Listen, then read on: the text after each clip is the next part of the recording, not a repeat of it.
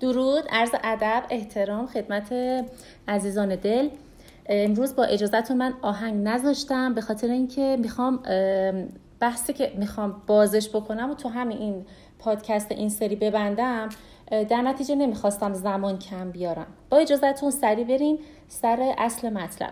تا جایی با هم دیگه اومدیم جلو که می‌دونستیم آریایی ها از یک منطقه به نام سیبری ناگهان سرشون انداختن پایین اومدن وارد فلات قاره ایران شدن. حالا اینکه چطوری اومدن و چی شده شاید بعدا فرصت کردیم یه گریزی بهش بزنیم که سیبری چرا؟ حالا. ولی کن اومدن و اینجا مستقر شدن. هندیا میا میگن که آقا همشون تو ایران نموندن. یه سریشون اومدن توی شبه قاره هند و شدیم ماها. از این اروپایی ها میگن که یه سریشون هم اومدن سمت غرب که شدن آلمانی ها و حالا بماند که در طول بالاخره پیش این همه علم و توی تاریخ شناسی و تبار شناسی اومدن و تحقیق کردن متوجه شدن که نه خیر ظاهرا آلمانی ها انقدری که ادعا می‌کنن آریایی نیستن. حالا ما با اون قسمتش کار نداریم. با چی کار داریم؟ با اینجا که همه دنیا به زرس قاطع اعتقاد دارن که حداقلش اینه که ماها تو ایران که در واقع هستیم در فرات قاره ایران و ایران نام نهاده شدیم نسل آریایی هستیم. در این قضیه کسی شک نداره. عملا تاریخ ثابت کرده. اسناد باستانی ثابت کرده. آزمایشگاه و ژنتیک ها ثابت کردن. حالا چرا داریم به این در مورد صحبت می‌کنیم؟ اول که در نظر بگیرید ایرانی که دارم ازش صحبت می‌کنم رو نقشه جغرافیایی این گربه زیبای امروزمون تصور نکنید. چون می‌دونید ما بیش از شاید یک بار من نشستم حساب کردم شاید بیش از یک میلیون کیلومتر از مرزهای ماها حداقل از زمان قاجاریه هی اومده کم شده. حالا قبل از اونش بماند. چون شما می‌دونید امپراتوری ایران باستان از این سمت شرق تا هند رو هم رفته بود گرفته بود. از سمت غرب تا بیزانس و نمی‌دونم اسپانیا رو هم حتی میره و می‌گیره. که همچنان هم شما آثارش رو دارید می‌بینید. اما این ایرانی که دارم تصور می‌کنم الان می‌خوام شما هم تو ذهنتون تصور و تجسم بکنید رو بیاید تا مناطق آناتولی رو هم تصور بکنید در نظر بگیریم اما بیس رو بذارید توی تاریخ بهش میگن میان رودان که این میان رودان همون بین النهرین هست که تو تاریخ خیلی خوندین خودتون. محدوده دجله فرات شوش همون شوش دانیال مثلا سیستان مثلا حکمتانه. ببینید تا کجا هست تا فلات قاره ها تا مثلا میاد تا در واقع خلیج فارس رو هم دربر می‌گیره. قشنگ تا اون قسمت میره و از این طرف هم که تا کوههای البرز رو داره می‌گیره. و جالبش اینجاست که اینطور که داره میگه سیبری هم هست. اما خب از اونجایی که ما داریم تو تاریخ رو می‌خوایم بررسی کنیم و نمی‌خوایم توهمات رو در نظر بگیریم داره تمدن رو محل تولد تمدن رو کجا در نظر می‌گیره؟ پایتخت ایلامی ها حالا من اومدم تاریخ رو اومدیم ورق بزنیم ببینیم که از زمانی که ایرانی ها مستقر شدن در, در واقع منطقه سیبری اومدن و سکنا گزیدن. حالا اینکه چرا تو سیبری نموندن؟ شاید به خاطر سرمال بوده. ولی خب می‌تونستن تو مسکو بمونن. می‌تونستن توی سن پیترزبورگ بمونن. نمی‌دونم بالاخره روسیه هم سرزمین پهناوریه دیگه. اینا خودش جای سوال داره که اگه قرار باشه که مثلا آریایی ها از سیبری اومده باشه خب چرا این همه کیلومترها اومده؟ اونم تو زمانی که ماشینی نبوده هواپیما نبوده اومدن اومدن اومدن صاف نشستن وسط ایران. ببینید اینا رو آدم این مقداری باید در واقع اگه علاقه مند باشید باید برید روش بررسی و سرچ کنید. اوکی حالا ما با این کار نداریم. این چیزی که همه بهش اتفاق نظر دارن اینه که ما که در ایران زندگی می‌کنیم آریایی هستیم. تا اینجاشو داریم. سند مستند. حالا بیام ورق بزنیم. قبل از تاریخ مکتوب بچه اگه برید تاریخ ورق بزنید می‌بینید شاید من خودم نزدیک 15 سلسله پادشاهان رو دیدم تا بیاد برسه به تازه ایلامی ها یعنی در واقع ایران باستان اون زمانی که شاید هیچ جنبنده به نام بشری نبود. چون می‌دونی تاریخ بشر خب پروسه های مختلفی رو در واقع سیر مختلف تاریخی رو گذرونده تا بتونه به جامعه و مدنیت برسه. انسان ها قبلا دست جمعی زندگی نمی‌کردن. زندگی های فردی داشتن. بعدا کم کم کم کم شروع کردن زندگی های مثلا قومی قبیله ای اما تا یک زندگی فردی تبدیل به زندگی قومی قبیله بشه خیلی طول کشیده. اصل سنگ رو رد کرده اصل آهن رو رد, کرده نمی‌دونم. اینا یه پرسای خیلی زیادی هست که خیلی اثری از رد پای انسان وجود نداره. اما جالبش اینجاست که شما این رد پا رو در ایران می‌تونید ببینید.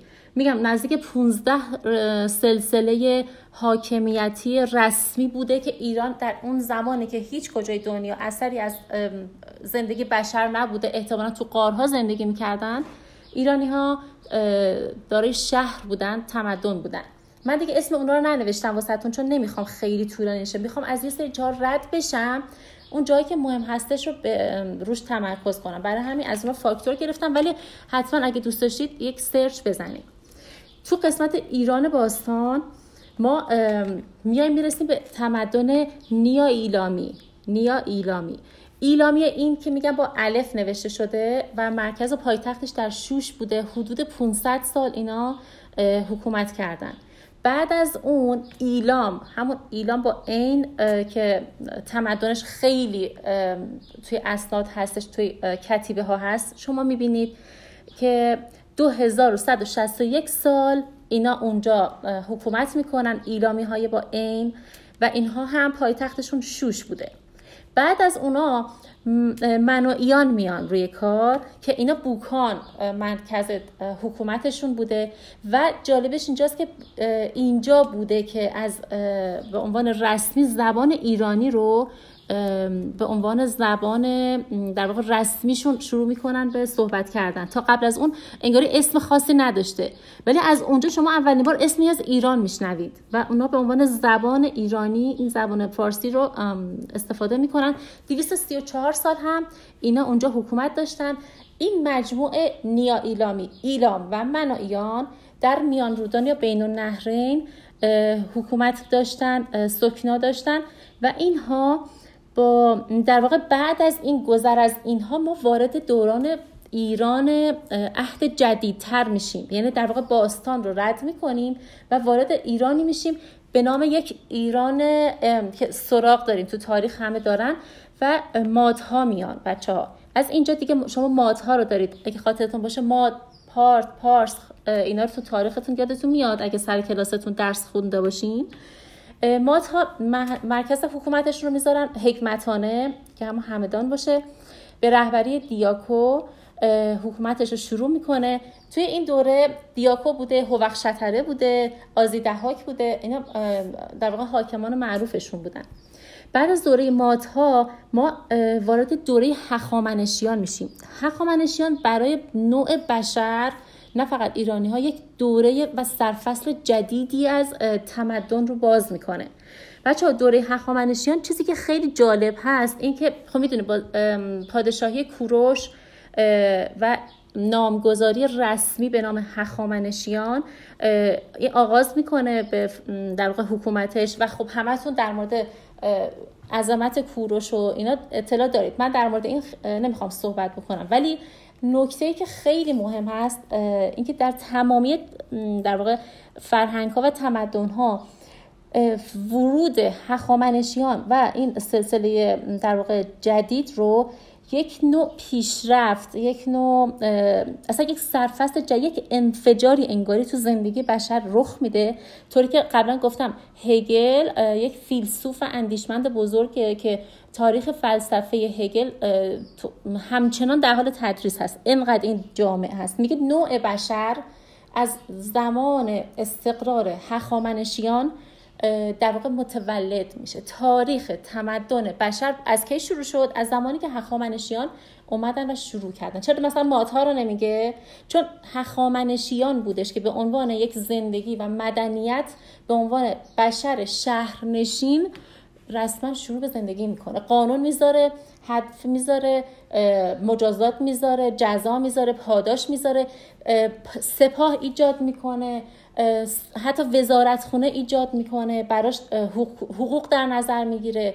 برای زنان مادر در واقع برای مادران کارمند خودش میاد اگه مادر هستی اینقدر مثلا مزیت براشون قائل میشه. و به جز اون اتفاقاتی که تو دوره حکومت کوروش و جانشینان بعد از اون تحت عنوان هخامنشیان میفته انقدر برای همه بشر نه فقط برای ما عجیب هست که هنوز که هنوزه شاید دموکرات ترین حکومت ها می‌خواد برسونه خودش رو به جایی که کوروش بود ولی نتونسته. حالا ما که خودمون اصلا بماند ما ظاهرا فعلا اجازه به ما نمیدن اونجا برسیم. چون میترسن ما دوباره برسیم بشیم همون امپراتوری ایران. برای همین همه چی دست به دست هم دیگه میده که ما امروز توی سطح زباله ها فرزندان کوروش بخوان دنبال روزیشون باشن. این خب درده و حالا ما با این قضیه کار نداریم. اما در مورد هخامنشیان اگه یه زمان فرصت شد من بعدا صحبت می‌کنم. انقدر زیباست انقدر دموکراسی یعنی به هر مفهومی از هر زاویه بخوای نگاه کنی آدم باورش نمیشه که انسان بتونه انقدر زیبا حکومت بکنه بر تمامی افراد متفاوت. ببین با تمامی تفاوت ها تو بتونی قشنگ زندگی کنی زیباست. الان یه نفری به خاطر نگاه متفاوت عقیدتیش اون یکی رو قبول نداره. خیلی راحت کافره. اون یکی نمی‌دونم